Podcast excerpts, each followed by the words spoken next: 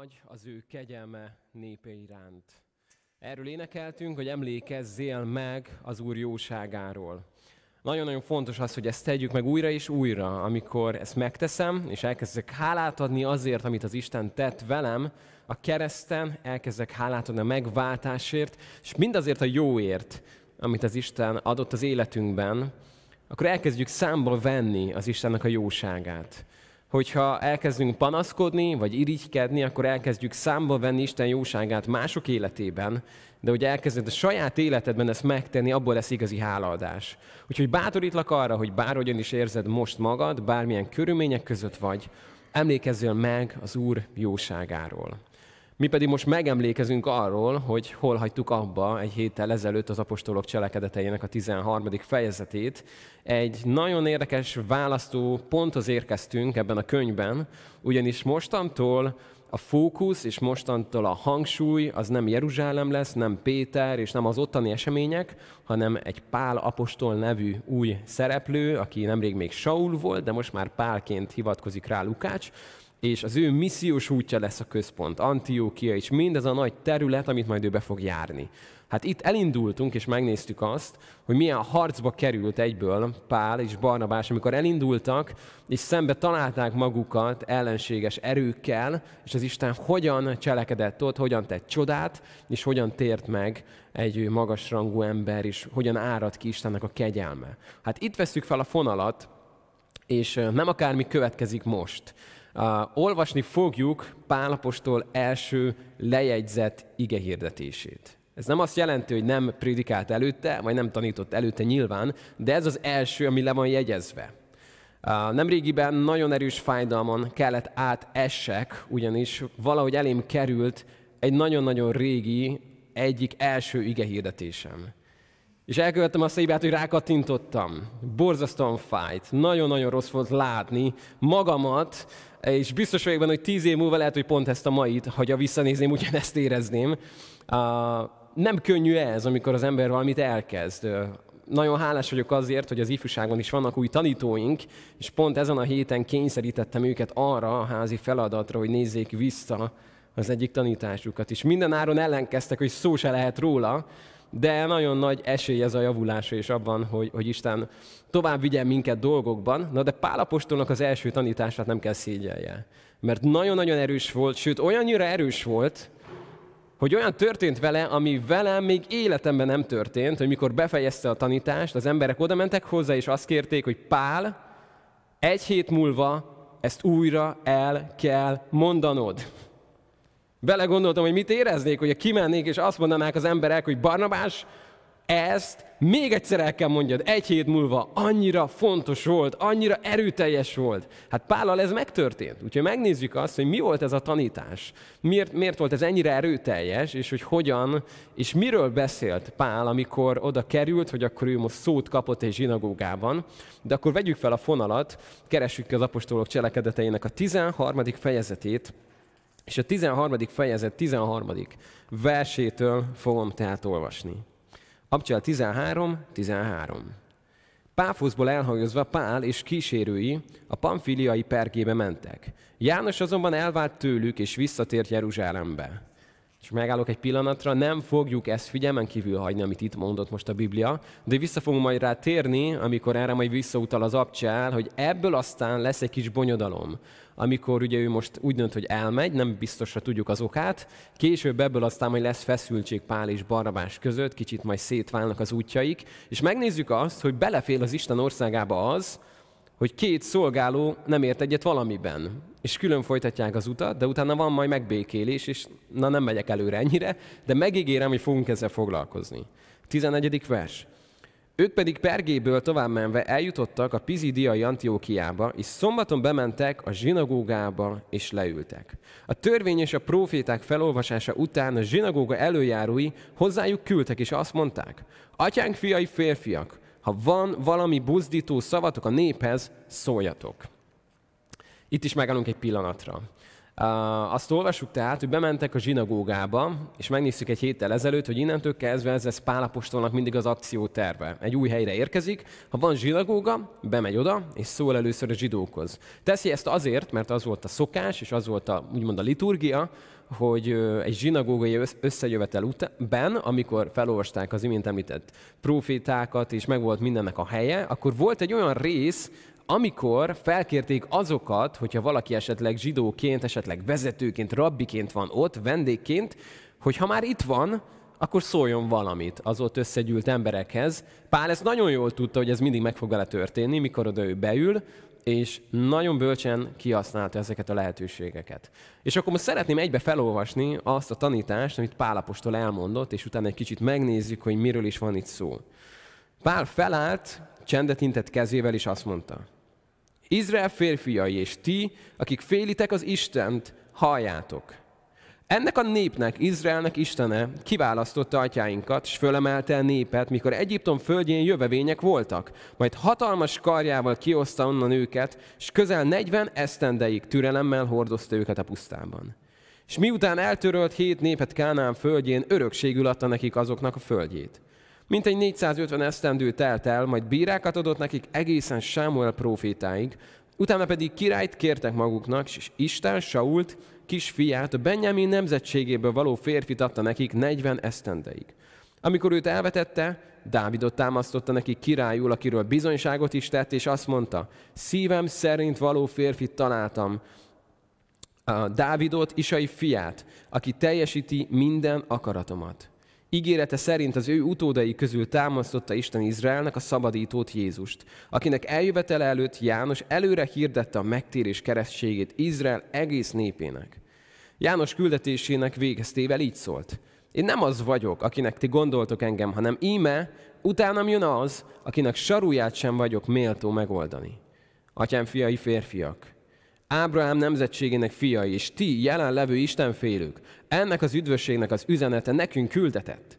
De Jeruzsálemben lakók és vezetőik nem ismerték fel őt, és azáltal, hogy elítélték, betöltötték a proféták szavait, melyeket minden szombaton felolvasnak. Bár semmi halára való okot nem találtak benne, azt kérték Pilátustól, hogy ölesse meg. Mikor pedig mindazt véghez vitték, amik felőle megirattak, levették a fáról, sírba helyezték. De Isten feltámasztotta őt a halálból, és több napon át megjelent azoknak, akik együtt jöttek fel vele Galileából Jeruzsálembe, és akik most az ő tanúi a nép előtt. Mi is hirdetjük nektek az örömhírt. Isten beteljesítette nekünk, az ő gyermekeinek, az atyáknak tett ígéretét, mikor feltámasztotta Jézust, amint az a második Zsoltárban meg van írva. Én fiam vagy te, ma nemzettelek téged. Az pedig, hogy feltámasztotta őt a halálból úgy, hogy többé nem tér vissza az elmúlásban, így mondta. Nektek adom Dávidnak te biztos, szent ígéreteket. Azért mondja máshol is, nem engedett, hogy a te szented elmúlás lásson. Mert Dávid miután a maga idejében Isten akarata szerint szolgált, meghalt, atyái mellé temették, s elmúlást látott. De akit Isten feltámasztott, az nem látott elmúlást. Azért legyen nektek tudtotok, rajtján fiai férfiak, hogy általa a bűnök bocsánatát hirdetjük nektek. És mindabból, amiből Mózes törvény által nem igazulhattatok meg, ő általa mindenki megigazul, aki hisz. Vigyázzatok azért, hogy benne következzék rajtatok, amit a proféták mondtak. Lássátok meg, ti gúnyolódók, csodálkozzatok, és semmi süljetek meg, mert én olyat teszek a ti időtökben, amit el se hinnétek, ha valaki mondaná nektek. Amikor kimentek, arra kérték őket, hogy a következő szombaton is hirdessék nekik ezeket a beszédeket. Miután szétosztott a gyülekezet, a zsidók és az Isten félő prozeliták közül sokan követték Párt és Barnabást, akik velük beszélgetve arra biztatták őket, maradjanak meg az Isten kegyelmében. A következő szombaton aztán majdnem az egész város összegyűlt Isten igényének hallgatására. Mikor pedig a zsidók látták a sokaságot, beteltek irítséggel és gyalász, gyalászkodva ellene mondtak annak, amiket Pál hirdetett. Ekkor Pál és Barnabás bátran ezt mondták. Először nektek kellett hirdetnünk Isten igéjét, de mivel ti megvetitek azt, és nem tartják magatokat méltónak az örök életre, íme a pogányokhoz fordulunk, mert így parancsolta nekünk az Úr. Világosságul rendeltelek téged a pogányoknak, hogy üdvösségükre légy a föld legvégső határáig. A pogányok pedig ezeket halva örvendeztek, és magasztalták az Úr igéjét, és akik csak örök életre választattak, hittek. Az Úr igéje pedig az egész tartományban elterjedt. A zsidók azonban felingerelték ellenük a tekintélyesebb istenfélő asszonyokat és a város előkelőit, és üldözést támasztottak Pál és Barnabás ellen, és kiűzték őket a határukból. Ők pedig lábuk porát lerázva ellenük elmentek, ikó, ellenük elmentek Ikóniumba. A tanítványok pedig beteltek örömmel és szent lélekkel. Imádkozunk, mielőtt folytatnánk. Isten, köszönjük a Te ígédet is. Köszönjük, Uram, azt, hogy ez le lett most nekünk írva. Hogy nem kell találgassunk, hogy miről lehetett itt szó, hanem olvashatjuk szóról szóra. Szeretnénk, Uram, ezt mi is átélni, hogy betelünk most örömmel és a Te drága szent lelkeddel, szellemeddel. Kérlek, hogy szólj hozzánk, kérlek, hogy legyen ez egyértelmű, legyen ez tiszta, legyen ez tőled jövő üzenet, és szeretnénk, Uram, ennek engedelmeskedni a Te nevedben és a Te dicsőségedre. Amen. Hát elolvassuk akkor itt most Pálnak az első lejegyzett ige hirdetését. És azt a címet írtam erre a mai délelőtre, hogy egy új szövetség. Egy új szövetség. Nyilván nem ezzel az ige hirdetéssel kezdődött el az új szövetség, de Pál, amit itt kihirdet ebben a zsinagógában, az egy új szövetség volt. De mielőtt még megnéznénk, hogy mi történik itt, kicsit rakjuk helyre a háttérinformációt és a bábukat, a szereplőket, hogy mi az, amit itt látunk. Tehát Antiókiában vagyunk, de ne felejtsük el, hogy ez nem az az Antiókia, ahol elindultunk a 13 elején, ez egy másik. Onnan Szíriából indultunk, a Szíria Antiókiából, most pedig a Pizidiaiba vagyunk. Ugyanaz a név, csak kicsit máshol van. És elindult Pál egyik helyről, és megérkezett most a másikba, és amikor odaért, akkor olvassuk ezt a mai tanítást. De mielőtt azt gondolnánk, hogy itt ilyen egyszerűen zajlanak az események, ha most tele lenne itt a gyülekezet, az épület tele lenne a gyülekezettel, mondom helyesebben, akkor megkérdezném azt, hogy mit gondolunk, hogy mennyi idő telt el azóta, hogy Pál a damaszkuszi úton találkozott az Istennel, és a antiókai prédikációja között. Most így megspórolom azt, hogy megkérdezem mindenkitől, úgyhogy elmondom a helyes megoldást. Lehet otthon kiabálni a képernyőre, de nem fogjuk hallani, úgyhogy most hadd mondjam el, hogy körülbelül a legóvatosabb becslés, mert azért ezt nehéz így teljesen pontosan behatárolni, de azt mondják, hogy legalább 7 év, de a legtöbbek szerint 14 év. Egy nagyon-nagyon hosszú idő telt el, aközött, hogy Pál találkozott Jézussal, és aközött, hogy itt az első missziós úton valami beindul erőteljesen rajta keresztül. Mondjuk akkor a kettő között, mondjuk egy tíz év, jó? Barátságosan. Lehet, hogy ő nem így gondolta, nem? Találkozik Jézussal, megvakul, visszanyer a látását, bemerítkezik, átadja az életét az Istennek, eltelik két hét, hogy azért adjunk egy kis időt, és aztán hétfőn azt mondja, hogy szolgálatra jelentkezek, készen vagyok, mehetünk, hajrá! Az Isten meg úgy gondolta, hogy nem. Nagyon-nagyon sok idő telt el, és kicsit lehet a Galata levélből erről olvasni, mit csinált ez alatt Pál, hogy került vissza Tarzuszba, meg, meg mik történtek vele. Nem sok mindent tudunk erről. Nyilván ott is lehet, hogy szolgálhatott, de nem olyan mértékkel, ami itt elindult, hiszen innentől kerül rá majd a reflektorfény az abcselben. És elteltek nagyon hosszú évek. Nagyon hosszú évek úgy, hogy ő hordozott egy ígéretet az Istentől, hogy Isten ő kiválasztott eszköze lesz, és úgy, hogy nem igazán látja, hogy ez megtörténne ez eléggé Istenre val. Gondoljunk bele Dávidnak az életébe, akit felkennek, hogy ő lesz az új király, és akkor ő is azt gondolhatta, hogy van egy kis átfutási idő, nem? Ugye dokumentumfeldolgozás, stb. És akkor két hét múlva már a trónon fog ülni, ehelyett, ami rá várt, az jobb, hogy nem tudta előre. Menekülések, üldözések, drámák, hatalmas botrányok, filiszteusok földjén, Adullám balangja éveken keresztül mire az ígéret beteljesült rajta, és király lett. Na de aztán olyan király lett, akiről azt olvassuk, hogy Isten szíve szerint való.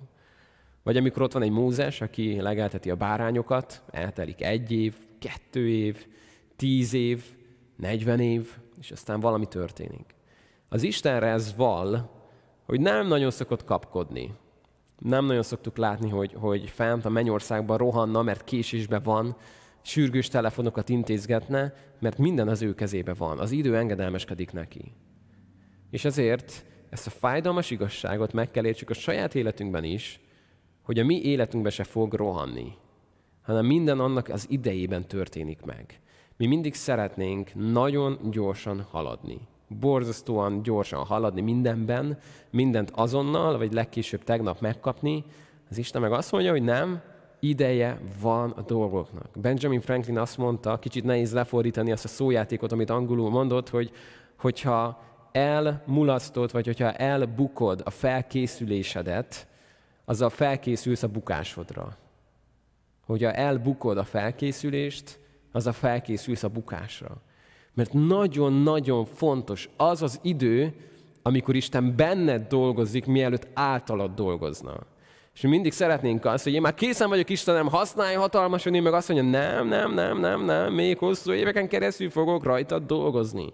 Hogy amikor általad fogok dolgozni, akkor használható legyél, az is maradj, és ne két hét alatt menjél benne tönkre, hanem egy erős, szilárd, stabil eszköz legyél a kezembe. Mert Pálnak aztán olyan dolgokat kell átélnie, amit egy hosszú felkészülés nélkül nem biztos, hogy kibírt volna. De megvolt ennek az időszaknak a, az értelme az életében. És akkor mostantól úgy hivatkozunk rá, mint Pálapostól, a 13. fejezetben van ez a nagy váltás, hogy Saul és mostantól Pál. Én sokáig úgy gondoltam gyerekként, hogy ez úgy történt, hogy Saul volt a Damaszkuszi úton, és akkor kapott Istentől egy új nevet, hogy Pál és akkor mostantól ő Pál, mint ahogy Jákobból lett egy Izrael, és akkor mostantól ő ez az új hívő neve. Hát azért ez nem pont így történt, tehát Saulnak volt egy, egy, egy zsidó neve a Saul, és volt neki egy, egy római neve a Pál, és mostantól, mivel a pogányok felé szolgál, és az ő szolgálta teljesedik a római térségben, innentől kezdve az ő azt a nevét használja inkább, hogy Pál, mivel ez sokkal közvetlenebb az, azok felé, akik felé szolgál. Tehát komolyan gondolta azt, hogy a zsidónak zsidó lesz, a görögnek meg görög lesz, és innentől kezdve értető, hogy inkább ez az a név, amiben ő utazik, és amit használ, és ahogy hivatkozik rá Lukács. Na és akkor eljutunk ide, hogy nagyon hosszú felkészülések után, nagyon hosszú Isten keresés után Isten elkezdi használni ezt a párt. És amikor szót kap a zsinagógában, akkor azt látjuk, hogy elindul a zsidó nép történetének a kezdetétől, és körülbelül nyolc mondat alatt megérkezik az örömhírhez. Azért ez nem semmi dolog. Elindulni onnan, hogy hogy, hogy indult a zsidó népnek a története, és mindjárt oda kerülni Jézushoz, de hadd mondjam azt, hogy az Isten országában, amit látunk Pálnál, egyszerűen minden út Krisztushoz vezet. Hogyha tudunk egyet lépni, akkor meg is mutatom ezt. Minden út Jézushoz vezet. És ezt Pál nagyon-nagyon egyszerűen és nagyon-nagyon jól tudta használni, hogy minden út Jézushoz vezet. Elindul a zsidóság történetétől, de merem mondani, hogy elindult volna a teremtéstől, vagy elindult volna a Jónástól, vagy elindult volna a, az aktuális politikától, biztos, hogy benne a nyolc mondaton belül Jézusnál van. Mert minden út Jézushoz vezet. És nézzük meg azt, hogy hogyan csinált ezt Pál először is nagyon jól ismerte a hallgatóságát. Meg fogjuk nézni az apcsának a következő részeiben, hogy amikor pogányokhoz beszél, akkor teljesen máshogy beszél.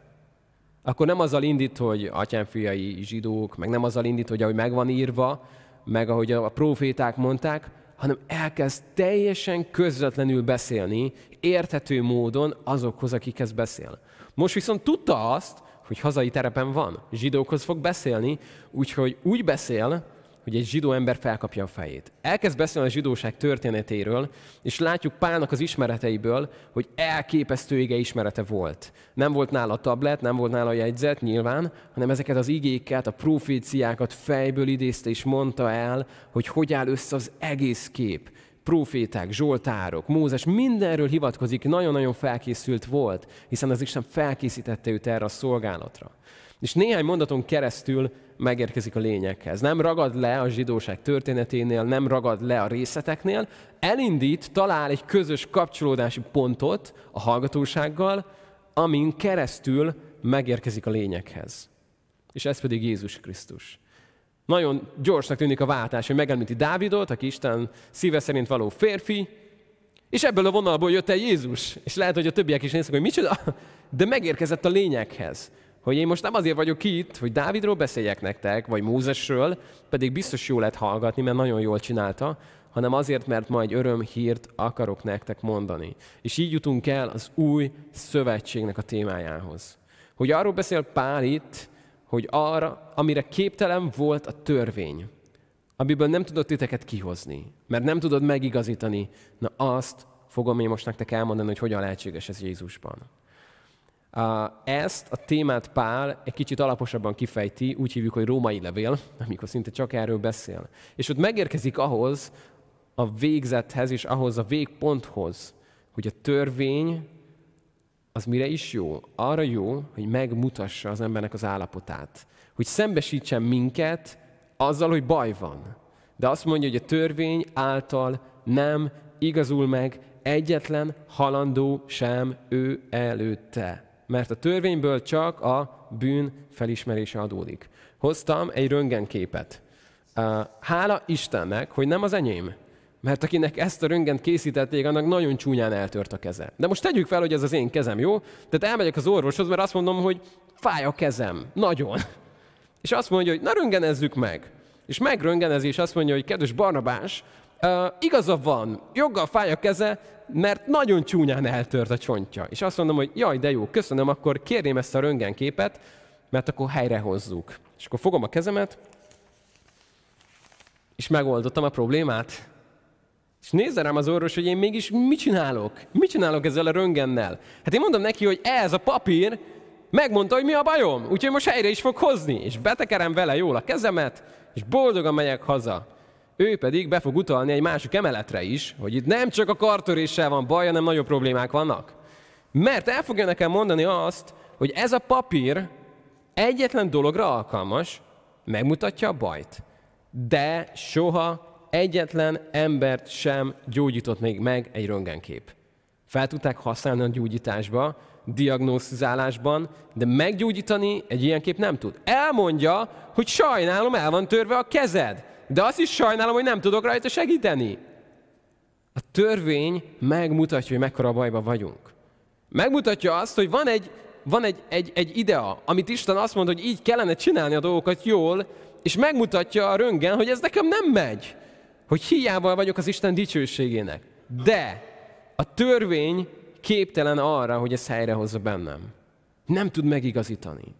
És keresztények újra és újra és újra megyünk vissza egy új Ószövetségbe.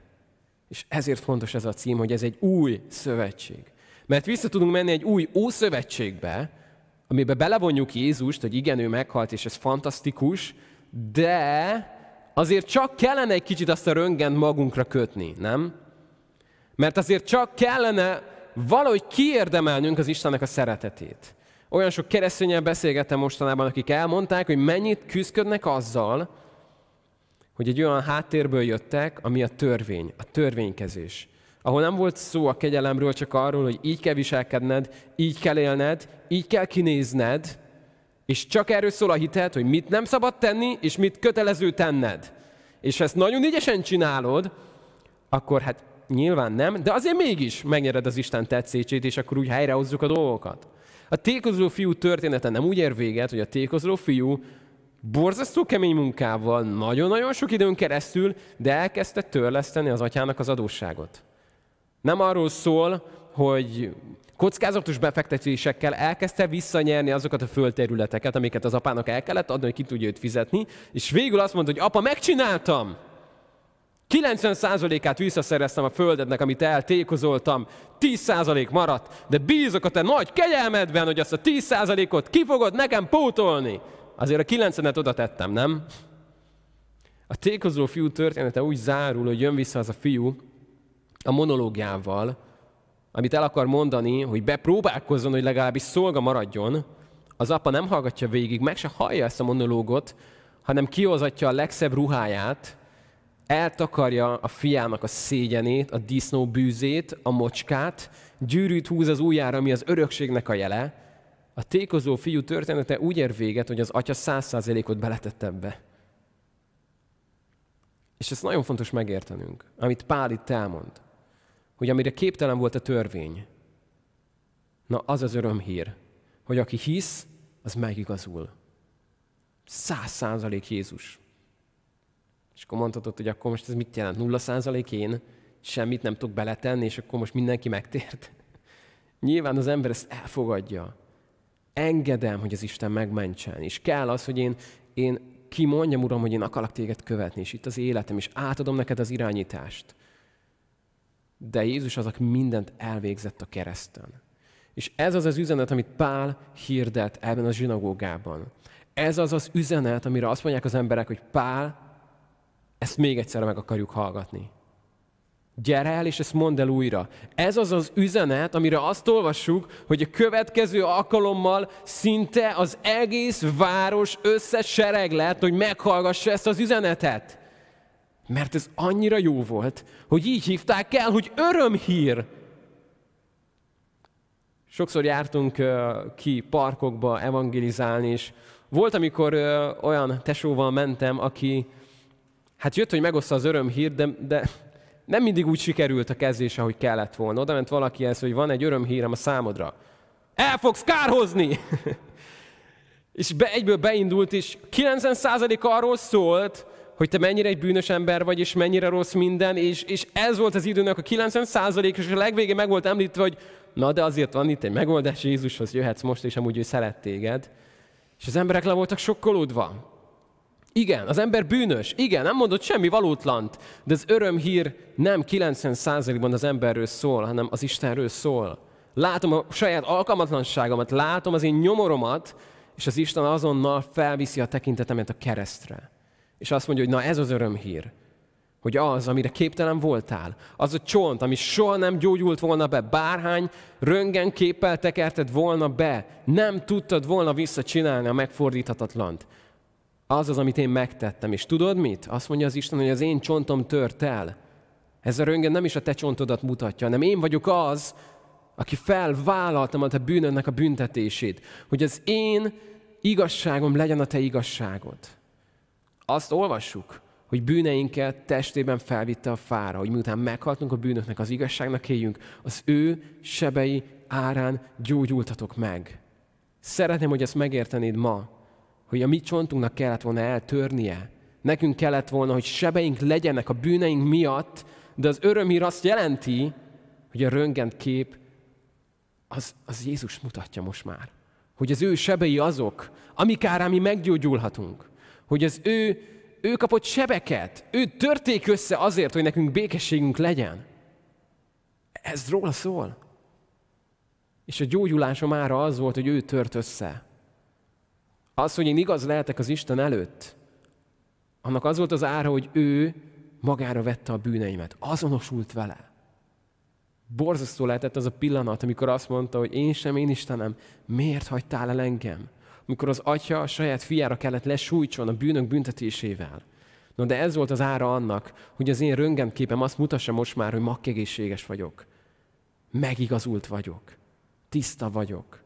És szeretném, hogy megértenéd ma ezt, amiről itt Pál beszél. Ez nem az, hogy Isten csupán helyreállította, amit elrontottunk.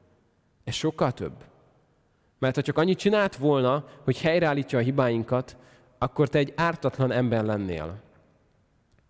Aki semleges, aki nem csinált rosszat. Ártatlan vagy. Örülsz egy ilyen ítéletnek, nem, hogy ártatlan vagyok, de nem ártatlanná tett minket, hanem mit mond a Biblia? Megigazított minket igazságon van Jézus Krisztusban. És azt mondja Pál később a Filippiben, hogy nincs nekem a törvény alapján saját igazságom, hanem a Krisztusba vetett hitáltal van nekem igazságom a hitáltal. Úgy viszont van, hogy Isten igazsága legyünk ő benne, hogy igaz vagyok, megigazított az Isten. És Jézuson keresztül lát engem. Hát ez egy olyan üzenet, amit nem hallottak még zsinagógában. Ahol mindig arról volt szó, hogy hogyan kell élni, mire kell figyelni, hogy vannak a törvények, mire kell jobban ügyelni. És így úgy amúgy is annyi törvény volt, hogy volt minden szombatra épp elég. És Pál kimegy és arról beszél, hogy amire képtelen volt a törvény, na én most arról beszélek nektek. Ahogyan Jézus betöltötte a törvényt, és elhozta a megigazítást. Hát ez egy olyan üzenet volt, miután Pál és Barabás kimentek, az emberek mentek utánuk, és azt mondták, hogy az egy dolog, hogy jövő mondd el újra ezt, de, de mi, mi hadd menjünk veletek is bátorították az embereket, hogy maradjatok meg az Isten kegyelmében. És egy hét múlva az egész város összes sereg lett, mert azt mondták, hogy ezt a saját fülemmel kell hallani. Létezik, hogy ez tényleg megtörtént. Hogy ennyire csodálatos dolgoknak lehetünk a tanúi. Hogy az Isten ennyire szélesre tárta az ajtót, és ennyire szeret minket. És, és van esélyem arra, hogy az Istennel békességbe lehessek. Na, mi történik ezután? Egy fontos igazság, hogy amikor minden út Krisztushoz vezet, amikor Isten ország erővel megy előre, akkor mindig van akció, mindig van reakció. Emlékszek arra, amikor fociztunk iskolai szünetekben, mindig jól leízadott, büdösen menjünk a következő órára nyilván, és fociztunk, és az ellen fél csapatban volt esetleg valaki, aki nagyon ügyesen tudott focizni, akkor eldöntöttük magunk között, hogyha vagyunk mondjuk tizen ebben a csapatban, akkor öten azt az embert fogjuk fogni. Nem volt túl fair. Nem néztünk ki túl jól. De tudtuk azt, hogy vannak azok a ballábosok, akikre nem kell figyelni, mert magukat elintézik, ha kapnak egy labdát, és van az az egy ember, aki borzasztó jól focizik, hát azt vegyük úgy körbe öten, és akkor megéri a csapatnak, hogy öt ember arra megy el, hogy ő ne kapjon labdát. Mert felfigyeltünk arra, hogy ő nagyon jól csinálja, akkor valamit vele kezdeni kéne. Valami ilyesmi van a szellem világban is, és most nem ijesztegetésnek mondom, de azért olvasunk majd olyat az abcselben, amikor Szkév a fiai, ismeretlen ördögűzők, most kicsit előre megyek, spoilerezek, de amikor, amikor ők kiszólnak, és azt mondják, hogy Jézust ismerjük, mi a következő mondat? Páról is tudok. Na de ti kik vagytok? Ezt majd megnézzük, hogy itt mit értenek ez alatt, de most csak megemlítem ezt a kis egyszerű dolgot, hogy azt mondják ezek a gonosz lelkek belülről, hogy igen, Jézust ismerjük. Hogy ne ismernénk? Hát ott voltunk, mikor legyőzött minket a kereszten. Párról is tudunk. Szóval tudnak róla. Nyilván tudnak róla, mert nagyon sok labdát kap, és nagyon sok gólpaszt adott, és nagyon sok gólt rugott. Ezért felfigyeltek rá, hogy ha ezt a pált elintézzük, az nekünk nagyon jó lesz. Úgyhogy akkor állítsunk rá. Keressük a gyenge pontjait. Valahogy buktassuk el. Valamit csináljunk vele. Intézzük el, hogy beképzelt legyen, hogy gőgös legyen, ha ezt nem tudjuk elintézni, és alázatos marad, intézzük el, hogy büszke legyen arra, hogy nem lett büszke. Valamit csináljunk vele, vagy, vagy fúrjuk meg a szolgálatát, tegyük tönkre. Valahogy akadályozzuk meg, valahogy buktassuk el ezt az embert, mert nagyon nagy károkat okoz a mi területünkön. Szóval ez fontos tudnod, hogy amikor megtértél és újjá születtél, akkor nagyon sok barátod lett a mennyországban, a názáretivel kezdve, de lettek ellenségeid is, és erről beszéltünk egy hete, hogy egy háborúba vagy, egy harcba vagy. És nevet fel lett írva az életnek a könyvébe, ami a legfontosabb dolog a világon, de a nevet fel lett írva a pokol kapujára is, mint egy kiírtandó. Hogy el kell intézni, meg kell tőle szabadulni. Tegyük harcképtelenné, tegyük hatástalanná, valahogy intézzük el. Valahogy intézzük el, hogy amit ő most csinál, az meg legyen akadályozva. Számtalan szó lehet ezt látni, valaki elindul nagy lendülettel, nagy tűzzel az Isten országában, és aztán jönnek a nehézségek hirtelen. Jönnek a félreértések, jönnek a kritikák, jön valami, ami kedvét szegi, és aztán leáll a dolog. És akkor azt mondják az ellenségből, hogy na, most már nem kell figyeljük, mert már elintézi ez magát. Már nem is akar labdát. Sőt, nézd, leüt a kis padra. Megnyugodhatunk. Az se baj, ha ott marad, csak ne focizzon. Nagyon sokszor megtörténik ez.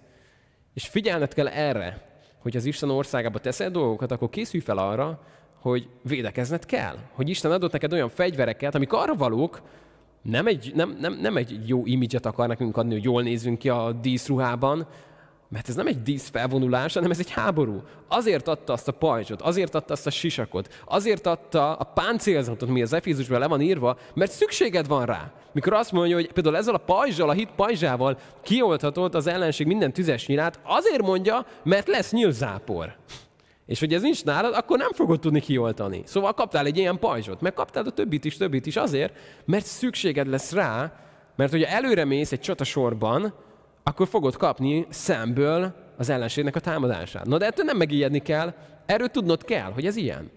És akkor felveszed a, a fegyvereket, amiket kaptál, amikkel az összes tüzes nyilat ki tudod oltani, amivel meg tudod védeni a fejedet, amiről lepattannak a, a, a támadásnak a, a eszközei.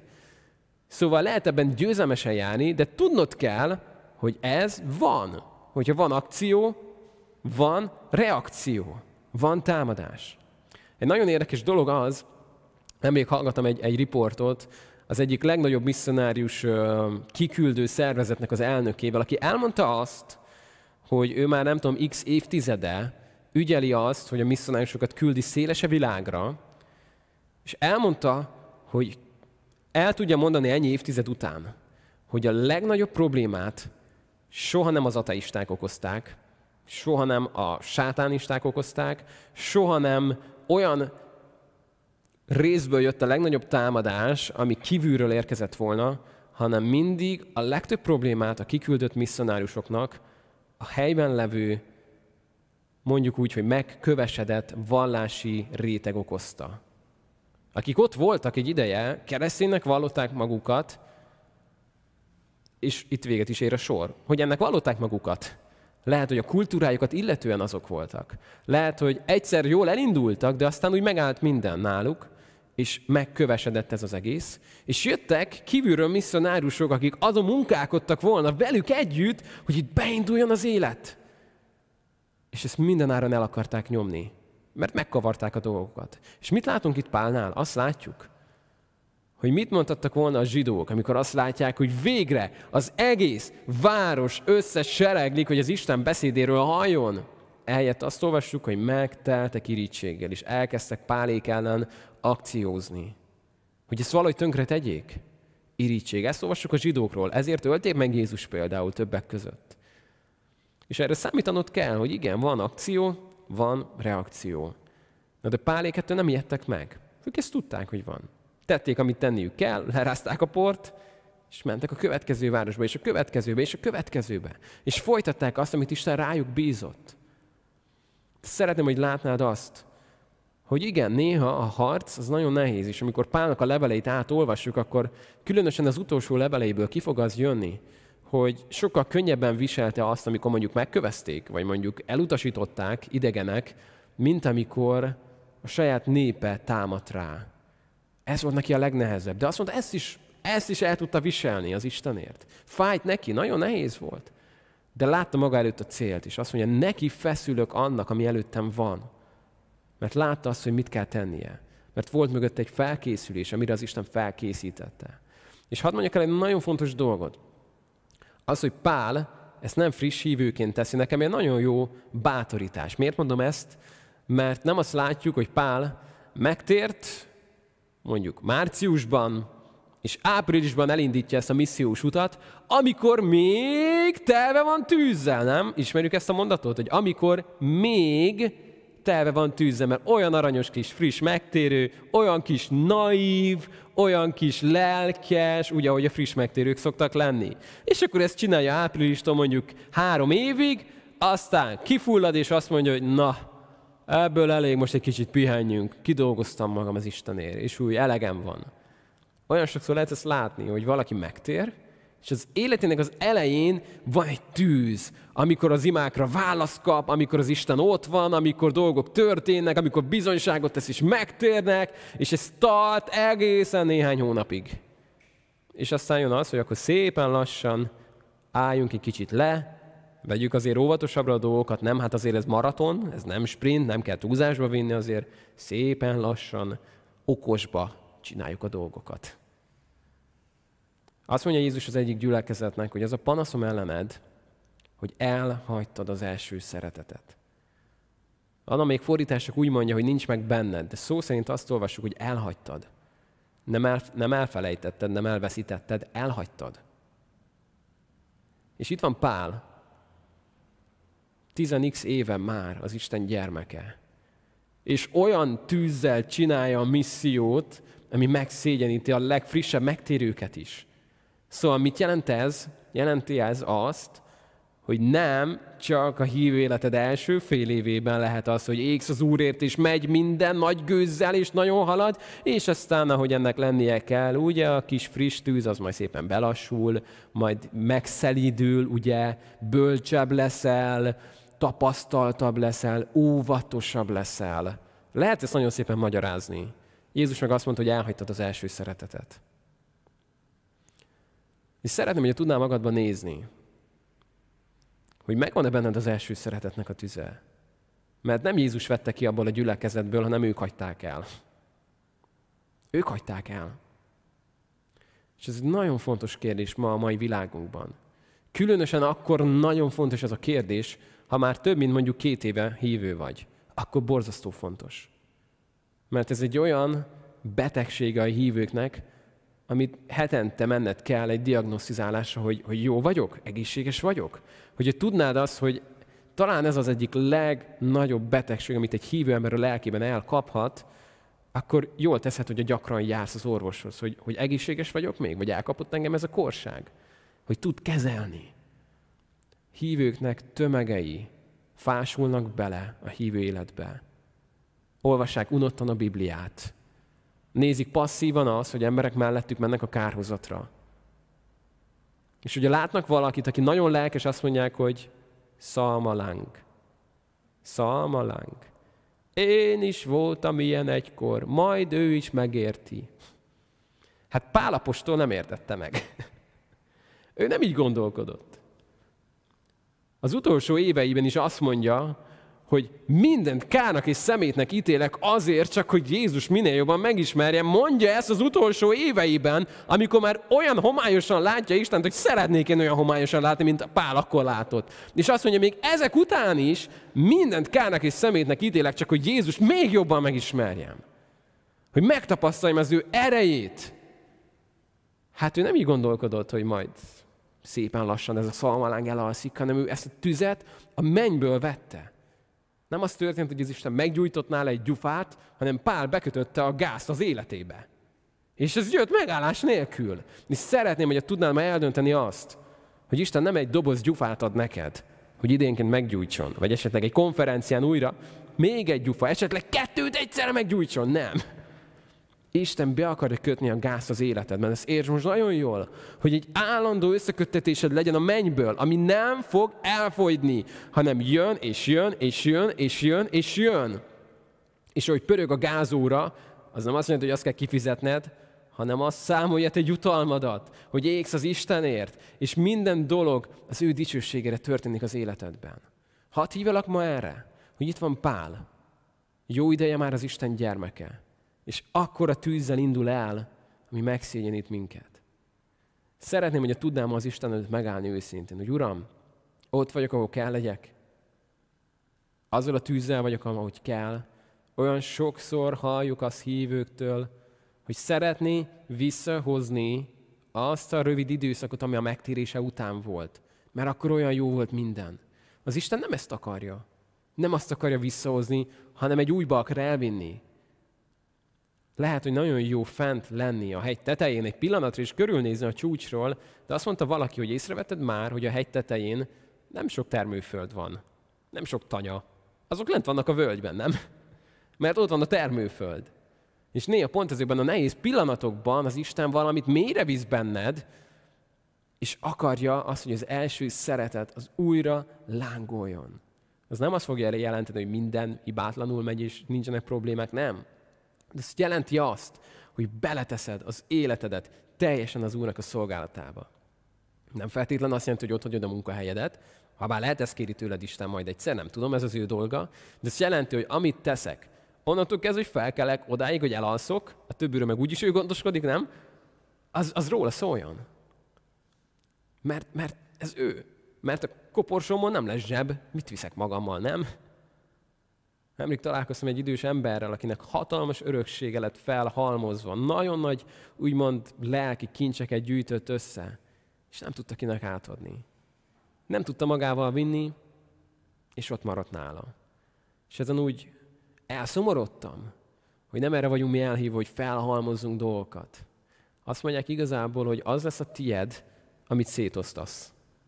Ami a tied marad, az majd megrostál az életed végén. És szeretnélek ma erre hívni, hogy, hogy döntsd el azt, hogy itt van Pál. Éveken keresztül készült. Teltek az évek felette. És nem az történt vele, hogy berosdásodott ez a Pál, nem az történt vele, hogy alább hagyott a lelkesedése, hát azért már fakul az a damaszkuszi út, éppen, hogy már csak emlékszek rá itt valahol a agyam hátuljában, hanem eldöntötte azt, hogy minden, amit kell, azt megtesz az Istenért, és beleteszi az életét. Úgyhogy hadd mondjam el neked azt, hogy az Isten országában a legjobb éveid még hátra vannak. Nem úgy kell mindig visszagondolni a megtérésedről, ja, igen, az volt a dicső múlt, akkor milyen jó volt minden, hanem Isten úgy gondolkodik még veled, ha itt ez a valami dobog itt benne neked, hogy a legjobb időszakod még hátra van, ezért vagy itt a Földön. Hogy használjon téged. Hogy az ő dicsőségére felhasználjon téged. És lehet, hogy el fog téged küldeni egy missziós útra, mint hogy elküldte Pált. Lehet, hogy nem kell nagyon messzire menjél, lehet, hogy el fog küldeni a, a sarki boltba, hogy oda menj és bizonyságot tegyél, vagy a szomszédodnak, nem tudom, de van még veled terve.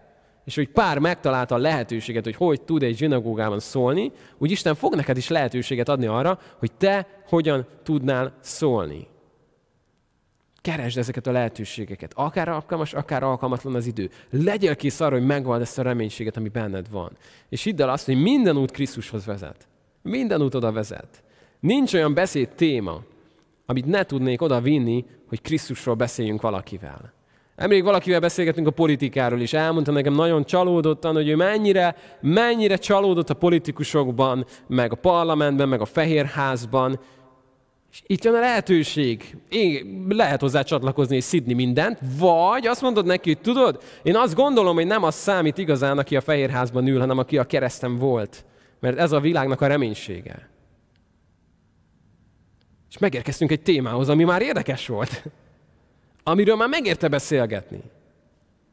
Másik idős nénivel találkoztam, és mondta nekem, hogy mennyire nehezen megy már minden. Annyira idős már, már a teste is hullik szét. Nagyon kínos kérdés, de mégis meg lehet kockáztatni, hogy érzi azt, hogy az életének a vége felé közeledik, hogy na mi lesz ezután? Ha már érzi azt, hogy a teste kezdi felmondani a szolgálatot, van-e reménysége arra, hogy mi történik mondjuk 20 év múlva magával, mert most 85 éves. Egyből ott vagyunk, ahol már számít. Bátran megléped, mert minden út Jézushoz vezet. Bármiről, ott vagy a suliban, ott vagy a munkahelyeden, ott vagy és vársz a sorra a postán, bármit csinálsz, tudsz az Istenről beszélni. Ő adja neked ezt. Ha te odadod neki az életedet, és azt mondod, Uram, itt van ez a kis gázcsap, ezt meg tudom nyitni, nem tudok gáz létrehozni az életembe, de te vagy az, aki tudod ezt nekem biztosítani a mennyből. És az Isten erre vár, hogy megtöltse az ő népét ezzel a gázzal, hogy ez berobbanjon ebben a világban, hogy ez a föld úgymond lángra kapjon, amiről Jézus úgy álmodott, hogy bár már lángolna. És szeretnének már erre hívni, hogy új is meg ezt most az Istennel. Lehet, hogy már nagyon-nagyon régóta az Isten gyermeke vagy. Lehet, hogy egy hete. De szükséged van arra, hogy ez az első szeretet ez ott lobogjon benned. Mert enélkül sem értelme az egésznek. Volt egy idős bácsi, aki mindig ezt mondta nekem, új megmaradt gyerekként, hogy nincs olyan boldog ember a világon, nincs annál boldogabb ember, aki teljes szívével az Istené. De nincs annál nyomorultabb, aki csak fél szívvel. Mert az ott se érzi jól magát a világban, meg az Úrnál sem. Annak mindenhol rossz lesz. De aki teljes szívvel az Istenén, annál nincs boldogabb ember a Földön. És hívlak ma erre, hogy azt mond, hogy Uram, teljes szívvel a tied vagyok. És használj engem. Használj engem, mert nem azért vagyok itt a Földön, hogy jól érezzem magam csupán. Nem a komfortom miatt vagyok itt a Földön, hanem miattad hogy megdicsőítsem a nevedet. És igen, éljük az életet, fizetjük a számlákat, tesszük a dolgunkat. Van egy munkahelyed, amiből élsz, de lehet egy munkahelyed, amiért élsz. És azt mondod, hogy Uram, én érted élek. És használj engem a te dicsőségedre. Mert Pál ezt csinálta. Nem friss megtért, nem kis lelkes tiniként, hanem egy érett férfiként. Óriási tapasztalatokkal már a háta mögött. Olyan lelkes volt, amiről nagy példát vehetünk. És ez még csak a missziónak az eleje aztán jön a rengeteg csalódás, a rengeteg nehézség, és nem azt látod, hogy Pál kezdi a baj, nem azt látod, hogy bekötöttek neki még egy gázcsatornát, és csak úgy jön, és most már mind a négy rózsája ég a gáztűzhelynek, mert teljes szívvel ég az Istenért. Hát erre hív az Isten, hogy mindig még több, és még több, és még több. És hadd hívelak most erre. Akármilyen élethelyzetben vagy, lehet azt mondod, hogy már 80 x éves vagyok, mit tudnék én még tenni az Istenért? Ú, hát te tudnád, mire képes egy 80x éves ember, aki a térdein könyörög az Istenért. Aki észreveszi a szomszédot, vagy szóba áll a postással, és bizonyságot tesz neki. Mire képes az Isten egy tizenévessel, aki bátran felvállalja a hitét az iskolában. Emlékszek arra, amikor filozófia órára kerültem, nem voltam még nagyon régóta hívő, és megkérdezte a filozófia professzor középiskolában, hogy van-e itt valaki, aki keresztény. Hűha! Na mondom, ez itt most, ebből nem jövök ki jól, hát az osztálytársaim már tudják rólam, hát akkor muszáj, felemelem a kezemet. Azt mondja a tanár, akkor a következő órán kapsz 40 percet, hogy beszélj a kereszténységről. Ilyen lehetőség. Csodálatos volt ezt látni, hogy az Isten előttünk jár, és helyzeteket ad. És helyzetbe hoz minket. És bátorítlak arra, hogy legyél bátor, vald ezt meg, és tudod, mint mond Jézus, hogy hát most megvallasz előtt, ezek az emberek előtt, akkor én megvallak téged, amikor eljövök az atyám dicsőségében az angyalokkal. És megvallom azt, hogy ez a győztes, ez hozzám tartozik. Azért ez nem kis dolog. Képzeld el azt, hogy mondjuk kimennél egy VB döntőre, amikor már újra teli lesz az összes stadion, és már nincs annyi, hogy egy gyufát elejtsél, és amikor elindul a mérkőzés, megállítják, és azt mondják, álljon, álljon meg a, a sor. Szeretnék valakit bemutatni itt most országvilág előtt. Azt az embert, akinek köszönöm azt, hogy én megtanultam focizni például. Hogy éreznéd magad az jó elő, most mindenki engem, és azt mondja Jézus, amikor én eljövök a szent angyalokkal, akkor én megvallom azt, hogy ez a győztes, ez hozzám tartozik. Nem kis dolog lesz ez. Nem kis dolog lesz ez. És van egy jutalom, amit Isten a mennybe tartogat, úgyhogy bátorítlak arra, hogy nyisd meg a gázcsapot, a szikra, azt talán a mi részünk, hogy engedjük, hogy az Isten valamit lángra gyújtson, de ő adja az erőt, ő adja az ő lelkét, szellemét. Nem éri be kevesebbel. Te se érd be azzal, hogy fél lángon mész, negyed lángon mész, vagy már csak az emlékeidből élsz, vagy csak a jövőből, hogy majd egyszer valamikor, engedd azt, hogy az Isten most lángra gyújtson téged, és használjon fel téged az ő dicsőségére. Akár itt Magyarországon, lehet, hogy külföldről nézel minket, az Isten tudja, hogy te hol vagy most, és használni akar téged. Én szeretném, ha most tudnánk imádkozni, közben kérem a dicsőítőket, hogy gyertek, meg fogjuk folytatni Istennek az imádását, de kérlek téged arra, hogy imádkozz most velem együtt, akár kommentben is, Youtube-on, Facebookon is, meg tudsz osztani velünket ima kéréseket, vagy a gyülekezetünk címére tudsz küldeni, hogy együtt imádkozhassunk veled. De szeretnélek kérni, hogy most te is imádkozz velem együtt, és mondd el azt, ami a szívedben van. Isten, én magasztalak téged azért, mert, mert jó azt látni, hogyan te cselekedtél egy pálnak az életében. És jó azt látni, hogy mire voltál képes, és mit tudtál te megtenni. Hogy nem volt neked gát az akkori kultúra, a római környezet, az a sok sötétség, ami akkor volt, hanem a te evangéliumod, az terjedt erővel és hatalommal. Uram, tudom azt, hogy ma sincs olyan gát, ami téged megállítana. De nem akarunk, Uram, mi azok a gát lenni, nem akarunk a hideg szívünkkel utonálló így lenni, hanem oda tesszük az életünket is, hogy használj minket. Hogy töltsd minket tűzzel, erővel, drága szent lelkeddel. Szeretnénk, Uram, ezt kérni. És szeretnénk megtenni azt, amire hívsz minket. Kérlek, Uram, azokért, akik most velünk vannak online. Adj, Uram, új tüzet, amely nem csak egy pillanatnyi fellángolás, nem csak egy gyufányi idő, hanem amit te szolgáltatsz, ami megállás nélkül stabil jön az életünkben. Adj, Uram, új lelkesedést, új odaszánást az életünkben. Szeretnénk, Uram, oda tenni az életünket, mint jó illatú áldozat eléd. Használj minket, Uram, a Te dicsőségedre. Jézus nevében kértük ezt. Amen.